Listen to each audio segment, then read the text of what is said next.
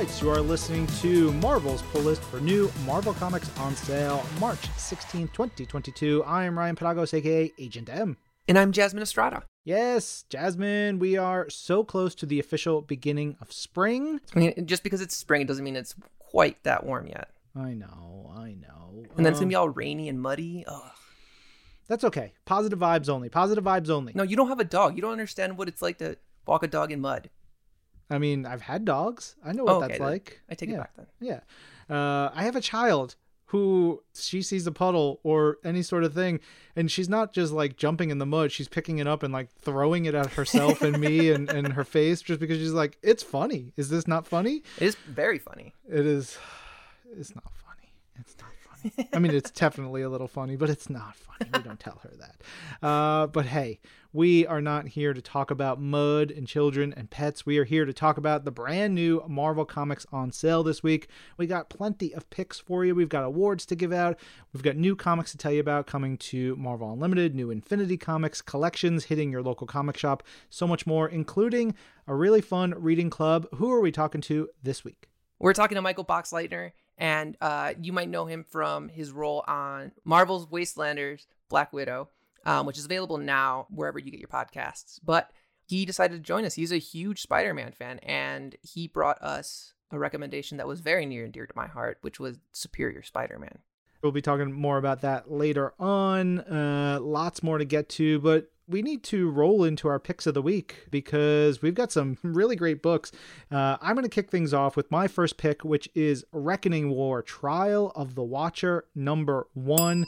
This is a comic book completely created in a lab for me. It is like it's like okay, he likes this, he likes this, he likes this. We're gonna put them all in this one formula for him. It is written by Dan Slott, a friend and one of my favorite writers. It is drawn by Javier Rodriguez, one of my favorite artists. Lettered by VC's Joe Caramagna, who is a ding dang delight of a human, one of my favorite people in comics. And it features the Watcher, Love me some Watcher. It features big cosmic weird stuff. Love that. And it is kind of a, uh surprise what if issue, which is my all time favorite Marvel thing.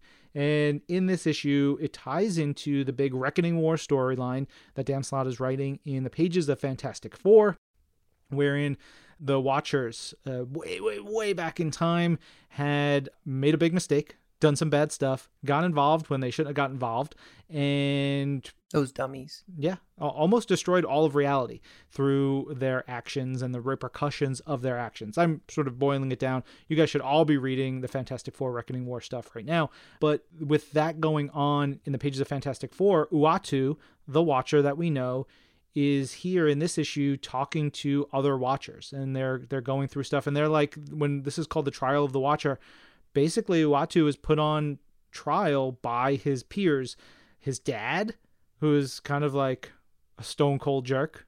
He's so mean. I know. But the idea here is that the other watchers are trying to prove a point to Uatu like, bro, you keep getting involved in things. That's not what we do.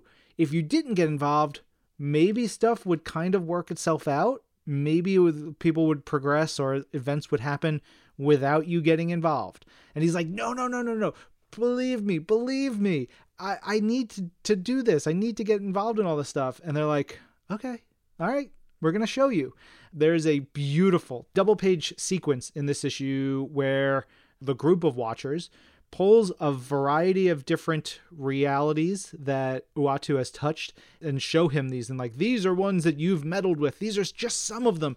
But it's basically a great excuse to get uh, Javier Rodriguez to draw Hulk as a barbarian, Silver Surfer with the Infinity Gauntlet, Venom and Punisher together, the Fantastic Five, Captain America's President, uh, Wolverine, Lord of the Vampires, and Doctor Doom, Sorcerer Supreme, which are just terrific what if issues you can read from both volumes and that you should go check out on Marvel Unlimited.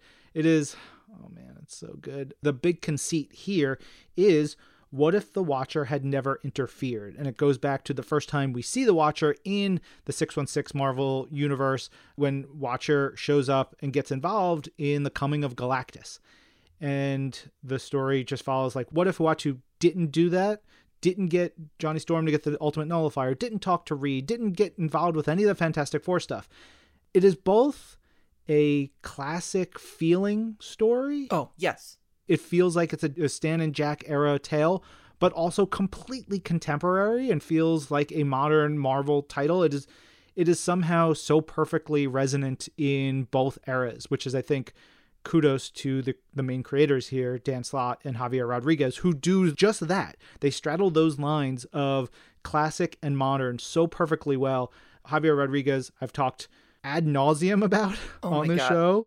His work on this book Yeah. is like you were talking about that double page spread. Mhm. There's that one scene where Reed is in his lab and yes, are you going to talk about it? Go for it. Yeah, I had pulled up a page because Reed is in his lab and he's got this giant telescope and he's looking through the telescope. And there's a, m- a million ways one could draw this page.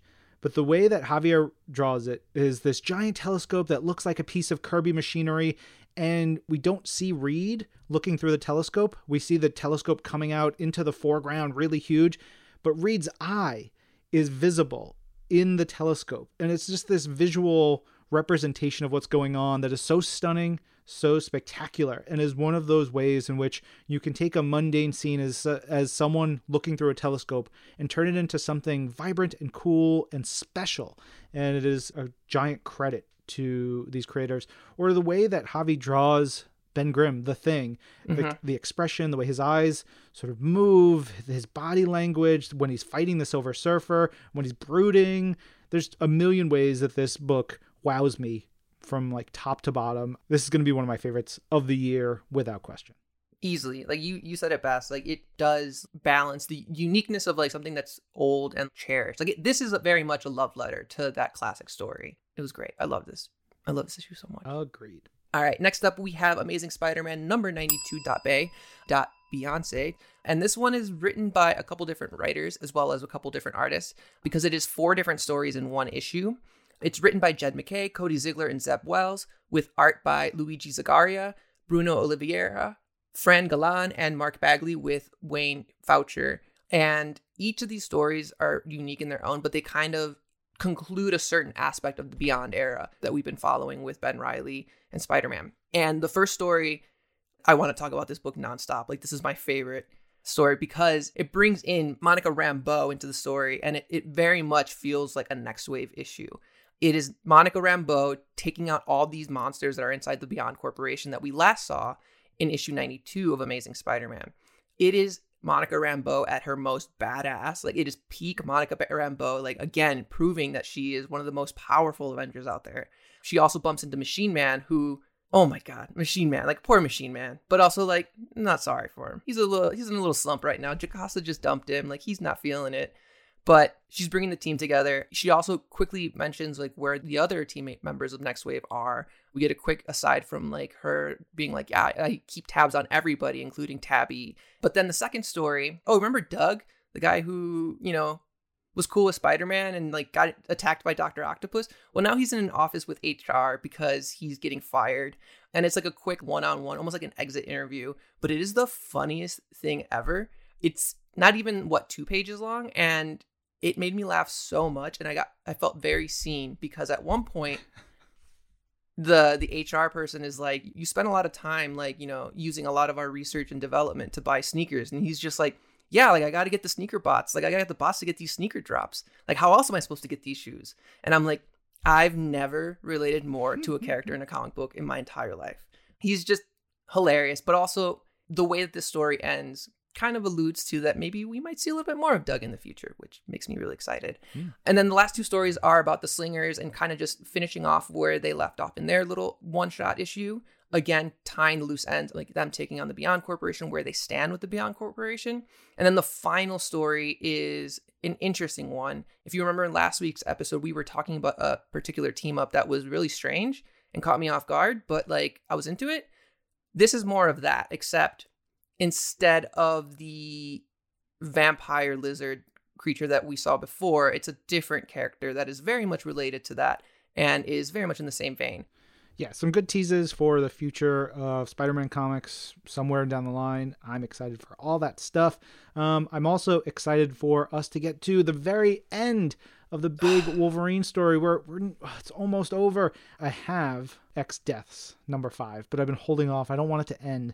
But this week we do have to talk about my second pick, which is 10 Lives of Wolverine number five. This is the final part of this side of the series. And whew, it is written by Benjamin Percy, art by Joshua Cassara, colors by Frank Martin, letters and production by VC's Cory Petit. And as soon as I finished this issue, I texted Ben and Josh, and uh, along with some cursing, I said, I need a steak and a whiskey. And this was at like two o'clock in the afternoon. And Josh was like, I approve of your day drinking after this. Ben is like, Yes, let's let's have some steak and whiskey together, which is something I look forward to. But man, this is a book. This is something else. This is if Johnny Cash were to have done some like black metal this is the book that would come of it. So I'm like, but also like a music video directed by Quentin Tarantino. Yeah, with a little bit of that in there for sure. It is just is the mud and the blood and the beer, but it's like also loud and terrifying and thunderous and bloody and vicious and emotional, but in an artistic way. Yes, yeah, it, it, sure. it's it's all art, right? This is all art. Yeah, it's beautiful. It's freaking great comics, man. It's you got Wolverine fighting the big fight. There's this time travel story of Mikhail Rasputin and Omega Red trying to stop the mutant nation of Krakoa from rising, and Wolverine and Professor Xavier and Jean Grey saying, No, we will not step back and stop our march. We will push forward. We will stop the traitors. Like all this, there's a lot of cool political stuff in here that's been building over the last two years. But ultimately, it comes down to a gnarly fight between Wolverine and Omega Red that Josh just draws the out of. It is so good. It is so gnarly. It oh is. my god. It is brutal. I I like read over it a couple of times. There's sequences in here. There's a moment before that where Wolverine like pulls on his mask. I don't want to give away what he does, but like yeah. there's this moment and you just like your adrenaline starts pumping while you're oh, reading oh, yeah. the book. It just it's so good.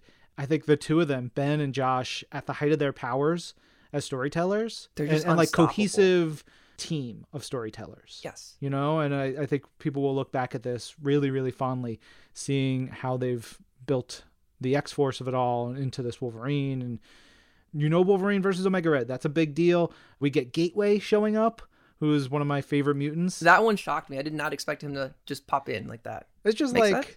it's like, hey, man, he's still around. He still yeah, rules. Exactly. He's not going to talk to you. He doesn't care about you, but nah. he's going to do his thing. Love Gateway all the time travel stuff comes to a head and it still leads us forward into the big finale in X Deaths that we're going to get next week. And the final page of this issue if that does not get you ready for that uh, for next week I don't know what will. So exciting. That's it for our picks of the week this week. And next we got all these new fresh floppies to talk about. But before we do that Ryan are you ready to hear this week's award name? Yes please and thank you. All right so this week's award name is the Hey You with the Antlers Award, which is great. It's a it's a good one. I know exactly where it's from. It's, uh, it's perfect. I think people will have get a kick out of it when they read it in context. So look forward to that. I want to give shout outs to at Lex Pendragon and at MFER underscore comics, Michael and Lex over there, who have been really good about finding the quotes. Michael I threw out another offer for you. You want your your special goodie? Hit me up because for those of you who find this quote, the first person to find this quote in the comics this week, you can uh, screen cap it. You can tweet it to both myself at Agent M and to Jasmine at Jasmiest with the hashtag Marvel's Pull List. Or you can email us at pulllist at marvel.com. And if you're the first, as I said, maybe I'll send you a surprise thing. And so last week's, what was it from? The award name was taken from a panel in X Men issue number nine, and it's Magneto saying, I eat my meat rare as a reminder of the great cost of my survival. What a terrific Magneto line. I just want that on a t shirt, you know? That gets us our picks of the week, our quote, and our award name. So it is time to give out some awards. Jasmine, why don't you go first? Yes. First up is Avengers number 54. We are still in Avengers Forever, except this time we're in our universe and we're seeing a little bit more of a showdown here. We're starting to see new characters popping up, new, I guess, variants of different types of heroes and villains that we haven't seen before. And I want to give my Hey, You with the Antlers award to both Thor and Echo because if you've been following the series for the past couple of months, you've noticed that they've been butting heads a lot because Thor just doesn't want to call Echo an Avenger. Like he, he always is like, no, she's not an Avenger. No, she's not an Avenger. And in this issue, they become friends. She finally gets the recognition that she deserves from Thor. But it comes at a very interesting cost. I also want to give a special shout out to the cover to Avengers number 54 by Javier Garron because it does one of my favorite things that we don't do very often, which is include a word balloon on the cover. And they incorporate the word balloon into the title of the issue, and it's it's a gorgeous cover. Like that would get me to buy the book off the stands, even if I wasn't reading Avengers. So easily, that's what you got to do. That's that's the sales pitch right there. You sell someone with your cover. Good job, team. All right, up next is Carnage number one with uh, old Stabby Stabby himself, um, the Carnage symbiote. No Cletus Kasady for most of the issue, but I'm going to give my Hey You With the Antlers award to the backup story in this issue, which does feature Cletus Kasady, and it is written and drawn by people who have uh, um, some good knowledge of Carnage, David Michelinie and Ron Lim. So actually getting the classic creators back to tell new stories. And Ron, Ron Lim, always gonna be one of my favorite artists, but like you wouldn't know that he's been drawing for like 40 years. Uh, he just looks so fresh, so new, so vibrant, even to this day. Damn good.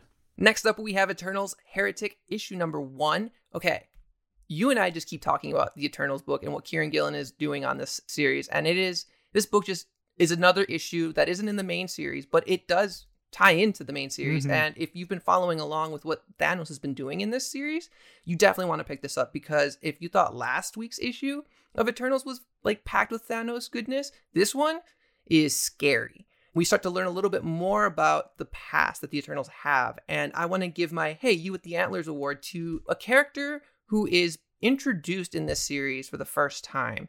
I didn't think there was anybody I would be more afraid of than Thanos, but this guy, so good uh, to the point where the the narrator of the Eternals comics is yeah. the quote unquote the machine, so the representation of the Earth, so to speak. You have to know the Eternals, but just know that you have this omnipresent narrator that is very funny and very pithy. Kieron writes a it's really great narration throughout all these issues, and the narrator. when they get to the point where they're going to meet this character, the narration goes, "Uh oh, Nope, nope, nope. Please, no. Don't go down here. Urgh. Yeah, I'm out. Sorry. You can provide your own narration and, uh, and ironic commentary. This guy scares the out of me. And then yeah. the narration ends for ends. the issue. That was my favorite. Like it's it's one of those moments where you just like, wait, is he really gone? And then by the time you're done with the issue, you're like, wow, he was he actually left. He's gone. The machine's gone. Uh, a bunch of the art in this issue was created by Ryan Bodenheim, amazing artist who is no longer with us. Maybe the last piece of Marvel Comics art um, we have from, from Ryan. So it's a great issue. If we were doing four picks this week, which we probably could have, Easily. this would have been up yes. there without question. Yes. Um, all right, we've got two more books to tell you about. Up next is The Marvels number nine, uh, which is really digging into this whole uh, Forgotten War that's happening in Siancong. And I want to give my Hey You at the Antlers award to just Kurt Busiek's history mm-hmm. uh, and, and like sense of scale for the Marvel Universe and, and time and, and placing characters in different places and the feeling of continuity. It just feels like he's weaving new stories into the tapestry of the Marvel Universe that feels like we could have been reading them, you know, 10, 20, 30, 40, 50, 60 years ago without missing any beats. Not only that, but also connecting characters that like mm-hmm. I would never imagine would have been connected in, in particular ways yep. that are, you know, sprinkled across history. But also I want to shout out the fact that we get Steve Rogers in his nomad costume in this issue. And anytime I get that, it's worth the cost of the book. Yeah, it's uh that barrel chest. That's some costume. It's the wow. a real deep V. Very deep V. All right, final book of the week is Star Wars: The Halcyon Legacy number two. I'm going to detract Hey You at the Antlers Award from all of Lucas and Star Wars and Disney for not inviting me onto the Star Wars Galactic Star Cruiser that uh, I know a lot of people who went, fellow podcasters and friends of mine who who went. I would have liked to gone and take the the two three day trip. That would have been super super swell. Nonetheless, the Halcyon Legacy comic that ties into the Galactic Star Cruiser ride has a character with a fabulous bright orange red mustache. Will Sliney probably like looked at a picture of me because we've hung out many times and he has like a bunch of pictures of me I know in his office. Obviously. So he probably just looked at the guy's mustache and said, I can't make it too much like Ryan, but I'm going to do a little bit like Ryan. But uh, on top of the great mustache, uh, we do get to see characters like Aurra Sing and Zam Wesell, who I know a lot of hardcore Star Wars fans get very excited about. That's it for the fresh floppies this week. So, over on the MU side of things, we have a couple of Infinity comics dropping this week. We have X Men Unlimited Infinity comic number 26, that's dropping on the 14th. Spider Verse Unlimited Infinity comic number 1, which is dropping on the 16th. Life of Wolverine Infinity comic number 9, which is dropping on the 17th. And then the ever amazing Marvel Meow Infinity comic number 2 is dropping on the 18th. so good. So good. you all should have Marvel Unlimited subscriptions. If nothing else, than to read Marvel Meow. But then you have other comics you can read on there, including Captain America Iron Man number one, which drops this week, which is real fun. Death of Doctor Strange Blade, Demon Days X Men. Uh, there's a creator's cut, so you get a really fun version of that. Um, and a big, big entry into Marvel Unlimited this week. Devil's Reign number yes. one. So if you've been holding off on reading that, picking up from your local comic shop or digitally, now you can read it in MU. You can also pick up some of these trades um, that are dropping this week in comic shops near you. We have The Death of Doctor Strange and its companion. We also have Hawkeye Kate Bishop Team Spirit, which is a YA edition of a couple of different Kate Bishop stories. And then we have Reign of X Volume 10, as well as Women of Marvel collection of books. Hot dog. A lot of good stuff. And with fewer books out this week, hopefully everybody can catch up on their pull lists and get excited, read a lot of comics like Superior Spider Man, because we are reading Superior Spider Man, Superior Venom with actor Michael Boxleitner. Right now, we're going to be talking about uh, love of comics, of superheroes, and Michael's work on Marvel's Wastelanders Black Widow podcast, and so much more. Let's talk to Michael right now.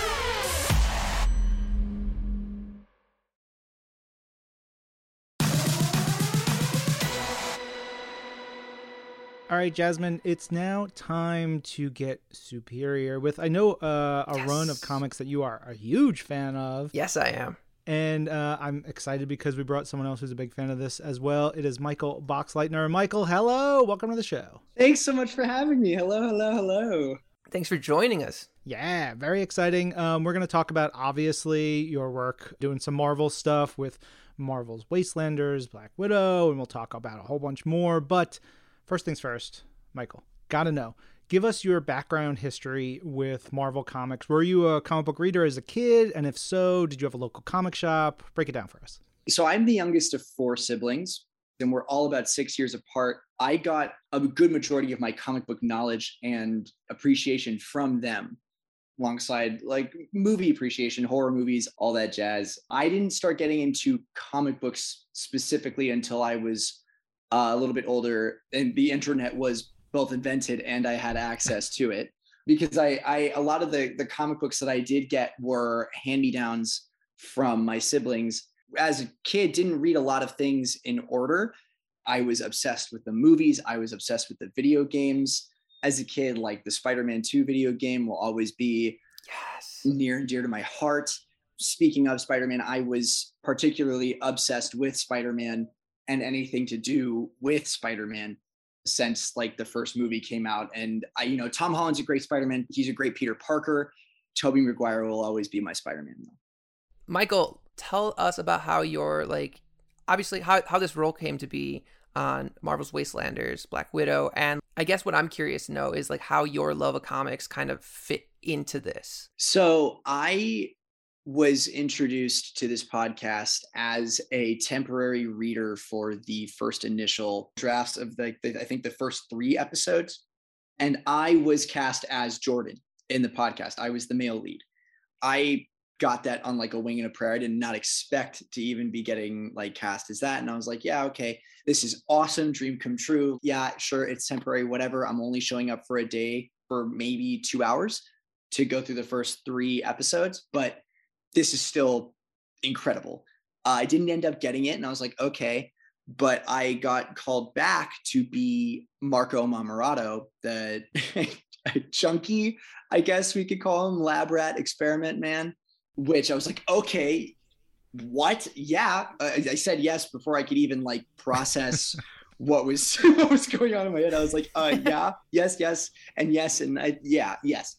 Um, luckily, knowing like what you know extremis is and kind of uh, understanding the weight of everything that was established in the Marvel Wastelanders timeline, I was able to use that in my own performance as Marco to kind of just trying to help bring everything to life more. And this was my first foray into voice acting. So I had to try and step up to the challenge of painting a perfect picture for the listener. All of this has really just been like a dream come true. And really, I'm just trying to manifest through all of this that I'm going to be Spider Man someday. Um, like multiverse is confirmed in the MCU. Uh, there's infinite possibilities. So, like, I don't know. We'll see. I am such a huge Spider-Man fan that I really am not kidding when I say that I am wearing Spider-Man underwear. Like, it's it's real. My my my girl, like, I have a Spider-Man coffee cozy with me that my girlfriend's mom made me. That's pretty cool. Get this. This this is way cooler. My girlfriend had these custom made for my birthday. She got me custom made red high top Converse with the uh, the Spider Man logos on the side cool. and my name on the back of each shoe. So I am uh, I'm in it to win it with the, with Spider Man. As well, you should be Spider Man.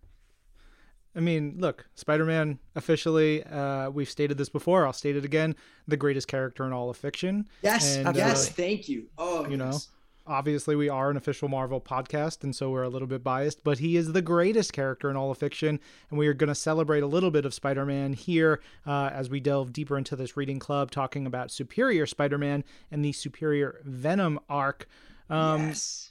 I was surprised because usually, you know, someone will pull in and say, "Hey, I want to talk about this," and I want to talk about like the intro arc, Right. Which is great, which is always fun. But then when we go like, okay, we're gonna go, you know, two years into the story, Yeah. and dive right in, I was like, let's do it. That's a bold choice. Uh, why did you choose this, Michael?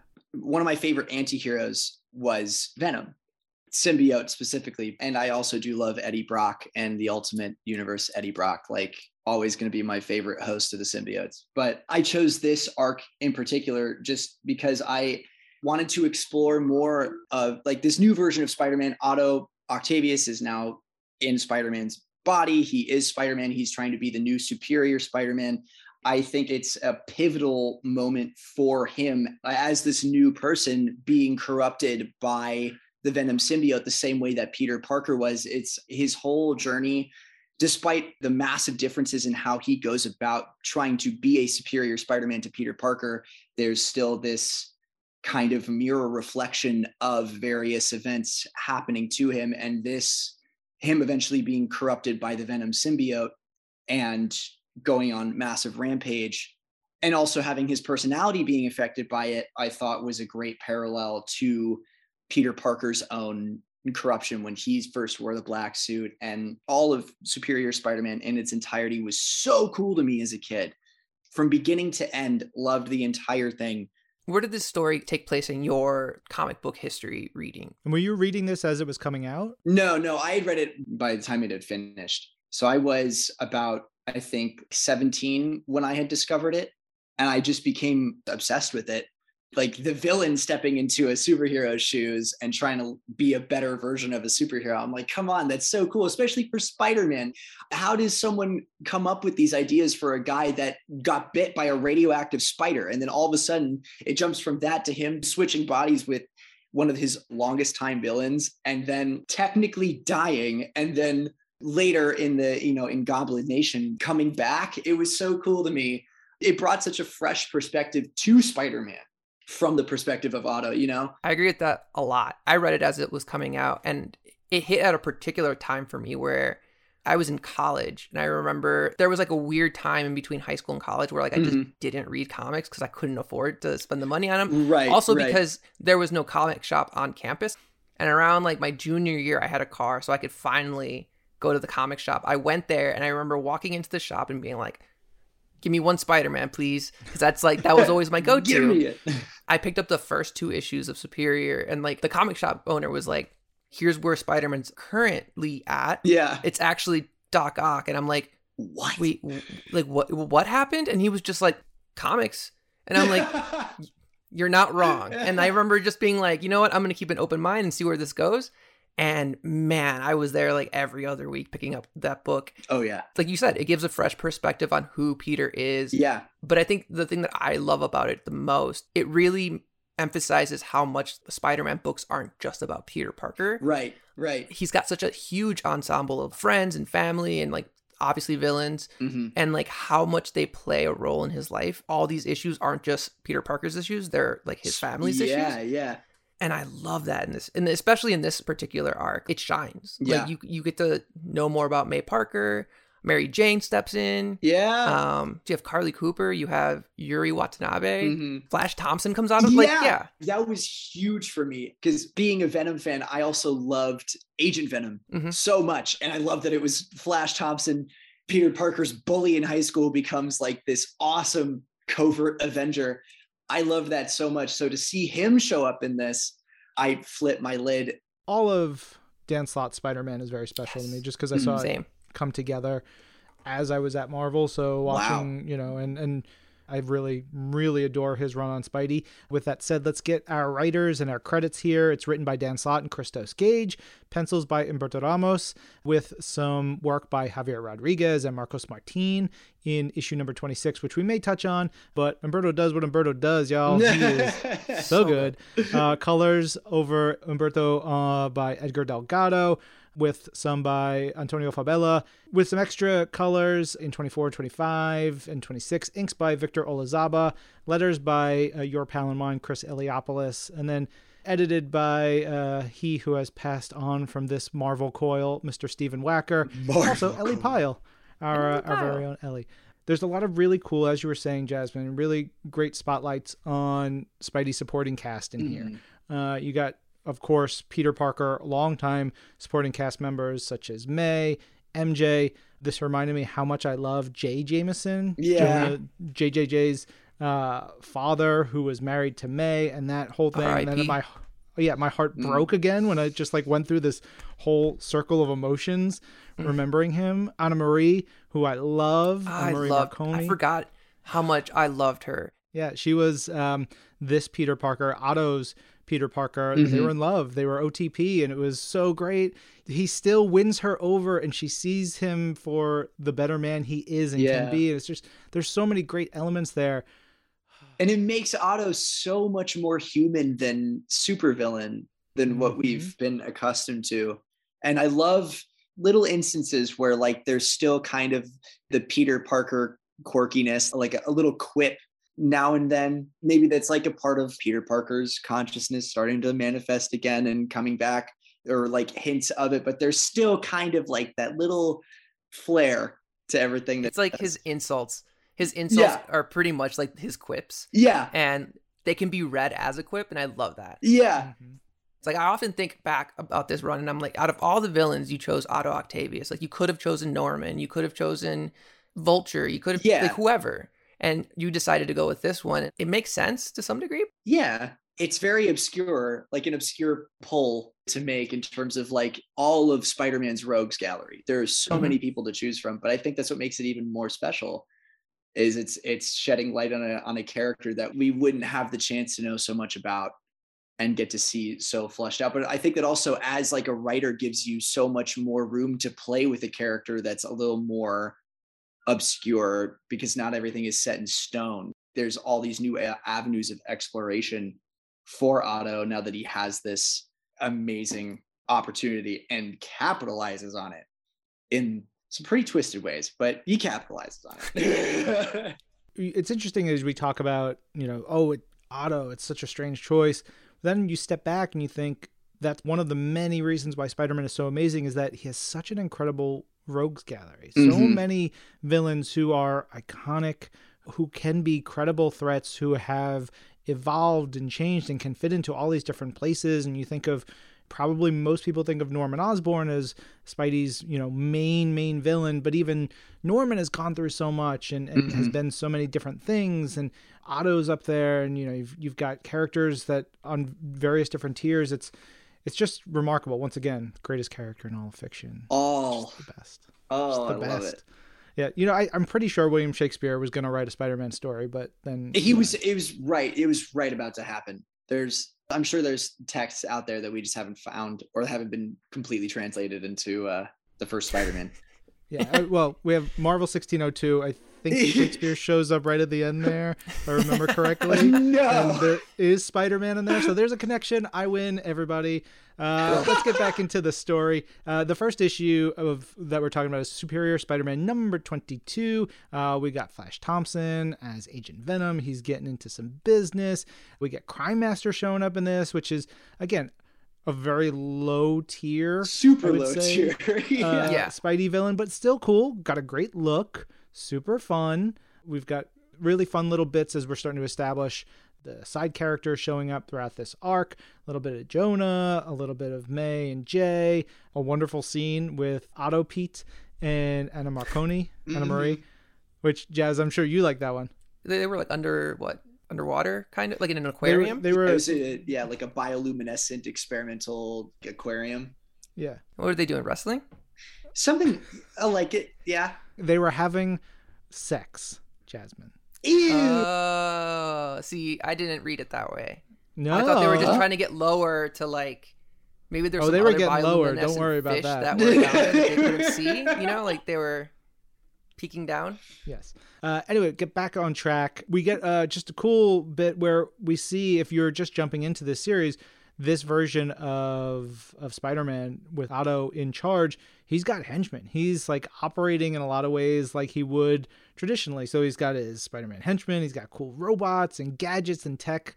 It's it's a whole lot of fun. I think that is part of the fun that Dan and Christos and Humberto and the crew were having because they could make up all kinds of fun stuff for Spider-Man to play with, Mhm. to do. Cool new costume. There's just like there's a shot in here, a big almost half-page panel of Superior Spider-Man putting on gauntlets that he had his henchmen bring to him. I just dig that. Oh, I dig it's that, so that cool. aspect. He's like, you know, getting ready. It's fun stuff. It makes you think about like someone like Iron Man, where it's like you have an industry, you have Mhm. money, you have employees who are willing to work for you. Like, why don't superheroes have henchmen? Like that just sounds efficient. Exactly. Yeah, you can have eyes all around the city. You can you can stop crime at a much faster, efficient rate. Yeah, why why not? Uh, but by the end of this issue, we get our Superior Spider-Man and Flash Thompson, Agent Venom, coming together, and it is it gets pretty intense for our pal Flash. Some Uh, some say it could get uh, pretty heated. yeah, because uh, there's a cool fight scene, but ultimately, Superior is superior here. Uh, Mhm. Michael, as a fan of of all the Venom stuff, how do you feel about all the way this goes down? Ah, it made me feel really sad.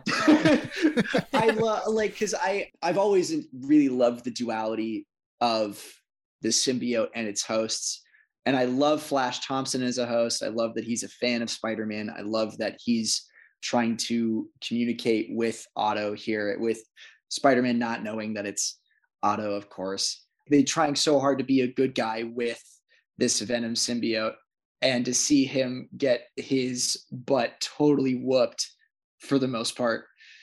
It makes me sad also because it just, you can kind of see that Otto Pete is going down darker and darker and darker roads. And it makes you scared like, can he really come back from this? Is he going to come back from it? Especially like if you haven't read the later issues, he keeps going down this dark road of being so merciless and just wanting a reason to kill Flash Thompson and to kill the symbiote Oh yes, he's not asking for the sake of like being a hero. He wants to execute this guy. What? and like oh, yeah, he's like looking for like any subtle reason to just Anything. act on it.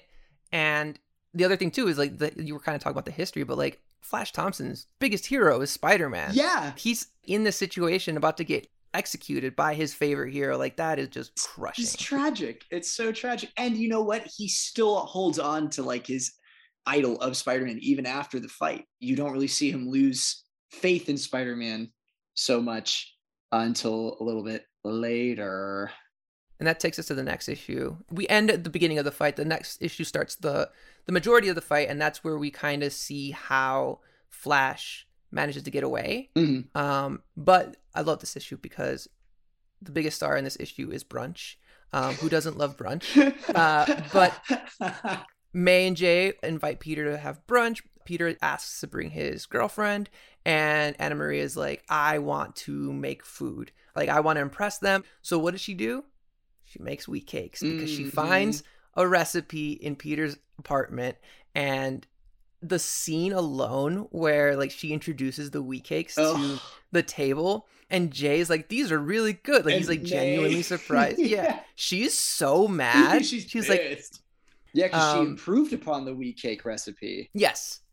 Yes. Oof. And then she starts explaining like what she did to it and you could just see the expression on May's Oh. face. She's just like you've tainted my wheat cakes. Oh, oh, poor Aunt May. That whole scene though is so real. Like you could have the sweetest person in the world, but then this unexpected hostility Mhm. towards a potential daughter-in-law like what's going on? What are you doing with my kid? What i have questions. And then this whole thing and they're like may what are you doing? This and Yeah. she's just like i've just got i'm just asking questions. And you're like the hell is going on? It is a very real interaction there. I was like, wow. The last thing you want to see is even if it's Otto, like Peter Parker's body getting into a fight with Aunt May. That's just tragic, but it is very real. Peter's love for Anna Maria shining so brightly that he would stick up for her to Aunt May really makes me feel a lot of empathy for Otto. But As we've said before, like I wouldn't be empathetic to Otto in any other instance Mm-mm. outside of him being Peter. There's also a great Otto Anna Marie moment earlier in the issue where they're on the phone and talking about the brunch, setting things up, and she's like, "I better get started right now, kissy kissy," and we get a panel of Superior Spider-Man completely embarrassed but so head over heels in love, and Yeah. Humberto draws little hearts around his head, kissy kissy, and it's just It's like the embodiment of like getting butterflies in your stomach, but seen on a page. And I'm just like, yes, I love that. and he's like that. in front of his subordinates Mhm. acting all high and mighty and now he has to you know he said that in front of his subordinates who are like supposed to be somewhat terrified of him so i, I love i love that going back to the brunch scene, the way that, that it ends, I think, was kind of clever because it's one of the things I really liked about this book is like there's always two things happening at the same time, Mhm. and Dan's really good about balancing them, but also making it so that you forget that there's this other thing happening here. It's very much just like the like magician sleight of hand thing where it's like, uh, here, look over here, but also the trick is over here Yeah, in this other hand. And Peter just like fed up. I have in my notes that he was hangry because he didn't finish his brunch, but fair Flash Thompson is there. Like, Yeah. he- he's in the middle of this like brunch table, like watching all of this unfold, and he's just like poor guy completely silent. Like, maybe I should leave. And Peter's like, "No, you're my like scapegoat. Let's go to my lab, and I want to show you these cybernetic legs that I've been working on for you." And again, it goes back to the balance thing. Like, not only is that him getting out of that conversation and the awkward and the hostile conversation, but also it's like setting up to the next plot point in the story, which is Otto knows that Flash is has the symbiote, so he's Mhm. gonna try to take it from him, and he that's what he does. two things that the team sets up in here one that will pay off sooner one that pays off later one is that we see miguel o'hara in a very yeah minor Yeah. little role in here so spider-man 2099 is just like hi i'm michael o'mara uh, which is tremendous so that happens and then we also get the capture of carly cooper in here. Mhm. um, which sets up some stuff for her that will will go on over the next couple of issues and later on into the run, which is great. It's like you you've got this cool story, but there's also seven other plates being spun at any Yeah. given time. it's all building up to a massive climax towards the end of the run that is my all-time favorite spider-man moments in spider-man comic book history which is way way way way way way later but it's all going to come together at some point It's just Mhm. we're, we're waiting for the other shoe to fall. that last page in this issue once otto extracts the symbiote from flash thompson like that was mean Yeah. that was so mean So like, it was like heartless. yeah he takes it and the symbiote actually breaks from the container and overtakes superior spider-man Mhm. and that last page where you see superior venom is so sick oh, um i'm like you like I, i've read spider-man like my whole life and Mhm. i've never seen a venom like this yeah, and it's so fun to see how it manifests on Otto Octavius as Peter Parker because it could have just been another black suit, Oh, of right? course. but it's massive, It's- it's gross, it's scary. yeah, I um, love how scary it looks. Yeah, so that brings us into issue 24 as uh, we get one of the fun things is Otto trying to wrestle with the symbiote. He's, you know, it is a very intense personality and it, it does a lot. And so he, he sort of shifts back and forth between full control and like letting the monster take over, but it's also pushing him a little bit further. Also gives Mhm. him a great excuse for any bad stuff he does Yeah, uh, or says. What a, like he's just like, yeah, that explains why I've been weird this whole time. Yeah. Not because I'm a villain, because of the symbiote, obviously. clearly, totally, it's the symbiote's fault. I didn't do it. The symbiote made me do it. Oh, he looks so monstrous though. Everything's so uneven and Yeah. yeah, it's strange, but I love it. So there's a scene where Mary Jane runs because we find out that uh, Captain Watanabe has been working on tracking down where Carly Cooper's been. She's obviously gone missing, and she approaches Mary Jane in the previous issue, and Mary Jane plays a message where a voicemail from Carly that's pretty much saying like stay away from Peter, Mm. um, and keep May and Jay away from Peter, keep them safe. So in this issue, we see Mary Jane pretty much bolting over to their apartment to try to make sure that they're okay and not interacting with Peter, but Peter beats her to it. Also, before this, Peter was talking to Anna Maria. He sees how hurt she is. So Mm. he goes back to the apartment and he's yelling at, at May again. Oh. And MJ just coming in like a total boss and being like, Peter, stop being an like- come here. We're gonna talk about this. Let's go talk about it in the balcony. And when he shifts into the the, the Oh. superior venom, it's creepy and like also just done in a very like cold way. Mhm. When you see him next to Mary Jane on that balcony, you're just his sheer size alone. It's so scary. I can't Yeah. imagine being in that situation. But I mean, also that reaction that no, not again, and she Yeah. cowers. Yeah. Like just the the PTSD, the uh, like the very real horror that she has gone through at the hands of Venom time and again, especially completely unexpected. Mhm. It's it's a nightmare. Uh, I do want to give a shout out to two Beefcake Boys in this issue, to uh, bare chested men that get a little bit of a shine in here. Of course, we got Flash, but also Cardiac, Dr. Wortham. Mhm. Worth- yeah, Wor- Wortham? Wortham, Yeah. I think. Wortham. Yeah. Wortham, yeah. The two of them just looking so swole Oh, as yeah. they're getting uh, getting worked on at uh, at Parker Industries. Just love that. We get a little bit of beefcake. Never hurt nobody. Never hurt nobody. Nope. Yeah. we were talking about Menace in last Mhm. last week's reading club, and we were talking about how she appeared in, in Hobgoblin's Axis, but also like her original appearance in Dan Slott's Spider-Man run. But here we see her again, Mhm. and I totally forgot that she was in this book. Yeah. Um, and we see her again alongside Carly Cooper, who's pretty much being kept hostage by the Goblin Gang. Um, it's Norman Osborn, Phil Urich, and Menace, and Yeah. seeing her kind of like almost like trying to take Carly Cooper under her wing as like her apprentice. It just reminded me a lot of Star Wars with like the Sith Lord, and you're like, yeah. like here's your mask, and not only are we going to give you the, the the Goblin serum, but here's your like your garb, and like you can be just as creepy. And yeah, they gave her her name, so Mm. she's Monster, so it's Monster and Menace. You you say give, but Give, yeah. she is tied down. And Norman literally has a spray bottle of goblin juice, and he's like, "This is gonna be great!" And he sprays it in her. it is so violating. Yeah. it is scary, but you Mhm. know, because of the bright colors and everything, you can sort of like absorb it as, you know, just normal comic book stuff. But just the the scene of this woman who is helpless, asking for help, asking her friend to stop this, and then this nightmare man who is just Nightmare awful, man. who has murdered so many people, takes this and sprays it in her face and then laughs about it. It is is really messed up. And then she becomes forever like, changed. She becomes monster. Yeah.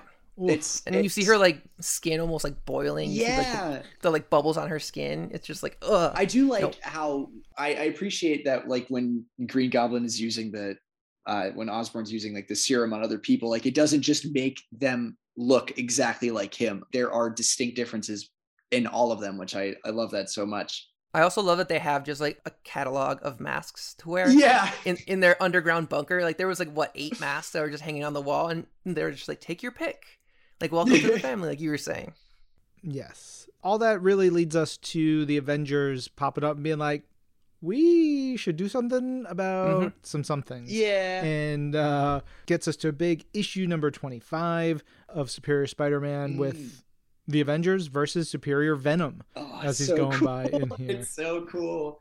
It is a big old throwdown. You get lots of looks. The Iron Man armor is that like gold and brownish and black armor, uh, which is rad. Captain America has this cool, a different kind of helmet that he had during that period, which I really dig that one. Also bulky. He's very bulky. Oh in yeah, this he book, was and I, I love it. stacked. Humberto draws a very, very thick Captain America. In a Thick roll. boy. Thick boy. Yeah. A lot of goo in this issue, too. Like, Lots of goo. Superior Venom is just gooey all over. Monstrous goo. Mm hmm. I'm about it. the big sort of culmination of the fight happens when there's a little switcheroo. Uh, Flash, surprise! He's in Iron Man's armor, and he's like, "Give me back my daughter. I mean, give me back my suit." and he grabs the suit with a little help from Peter Parker, which is really Yes. great. Little Uh, skosh. wi- Literally just like spirit Peter Parker or, or psychological Peter Parker deep inside. It's clearly his his Jedi Yes. hologram. His, Yes. his, Or for- projected his- self. His Yeah. force ghost. Yeah. yeah. his Force Ghost. Yeah, Flash Thompson reuniting with with uh, Venom is very akin to like the Mando Grogu reunion, Uh, where it's like, but except Oh. instead of it being super sweet and like, oh, they're finally back together, it's just like, give me back my Venom, and it's just like completely swallowing him up, and it's just like all gross and violent. Well, but it's also kind of tender. There's the big It page is. where he says, "Come here. It's okay. You were Yeah. confused. Come home. We need each other. We belong together." As Agent Venom, everything's gonna be all right now. Because like the the the word balloons change color, which is a very Yeah. effective thing. Shout out Chris Eliopoulos, the goat. Simple little things like that work really, really well. it kind of shines on Flash's own relationship with the Venom symbiote even more. I love the way that he speaks to it. He speaks, he like trying to empathize with it now that they're like there's essentially one, they're the same being. Like he can't live without it. And maybe it can't live without him for now. I love how just how consistently painful it looks to have a symbiote ripped off of you. Like, Yeah. ow. That looks oh, but like it makes sense that you know it's bonded to you as a being, but still, like, ow, like Peter's face being like scrunched up by all the symbiote goo. Oh, Do you think Peter, like as the Venom symbiote is like being torn off of him, do you think it works like wax, like where he's just like no oh. longer has eyebrows? He's just like- his body You hair know, is like just gone. all his body hair is gone. He's just like, whew, smooth. yeah, smooth as a baby's bottom. my favorite bit of this whole thing is like Otto doing the calculations like how do I make a win out of this? Right, I'm gonna lie. And so he's like, ah, thank you Very everyone, my friends. It's been months. It's not been months. He's like, ah, but it has. and he's like, dun dun dun dun dun dun dun. It's a great last beat for that part of the story. It's a great arc, really fun arc. So much fun. Super fun. Yeah, I just love this whole arc so much. I love Superior Venom's look, how terrifying he is, how terrifying it must have been to, as Mary Jane, to see Venom again, but like in this form. Oh, this poor woman has been through so much. Um, I do want to touch real quick on 26, just because you've got Humberto's art in here for some great goblin stuff. Oh as, Javier Rodriguez is yes. as Norman sort of takes on the, he's like wipes the slate, says, I'm the Goblin King, gives uh, wedgies to everyone else, and everybody's like, Yay, Osborn, you're the best. But yeah, Javier Rodriguez taking on the Superior Spider Man and Avengers panels and pages. There's one big page where you get to see all the Avengers' powers spotlighted in different Yes. panels coming out from so the corner. cool. Like, I love Javi so much. He gets a, a wonderful time to shine in this. And Marcos Martin Mhm. getting to draw some of the the Mindscape stuff, which is actually super crucial emotional and character beats for the rebuilding of and return of Peter Parker. So 26 is definitely an epilogue to the big story before it, but it also has a lot of juicy, juicy moments. So everybody who's going to read this, I would say definitely check out 26 as well. I remember when I was reading this as it was coming out, Dan Slott and the team would give us like little breadcrumbs of Mhm. like Peter Parker's mindscape, and you would just be like, "Oh, like is he gonna come back next issue? Like what's what's gonna happen?" And you wouldn't see it for another couple issues, and he just kept you on your toes. And I remember seeing this one, and I'm like, "Oh, this is big! It's- like he actually interfered." Yeah, like he's he's really there. Peter Parker isn't gone, but he's not completely back either. And he even says something along the lines of like, "I shouldn't blow my cover just yet. Like let Mhm. me let me sit here and try to figure out how I can plan my next attack because if Otto finds out, like he's gonna just purge me again." Yeah. Oh, I love it. There we go. There is Superior Spider Man, the Superior Venom arc. Michael, thank you for getting us to read this again. This was a hoot and a holler and, and pretty damn cool. Thank you so much for having me, you guys. This was so much fun. I love being able to geek out about Spider-Man and Venom. I don't get enough chances to. Well, thank you so much for joining us. Where can uh, people find more of you on the internets? Uh, you, I mean, you could find me on Facebook and Instagram.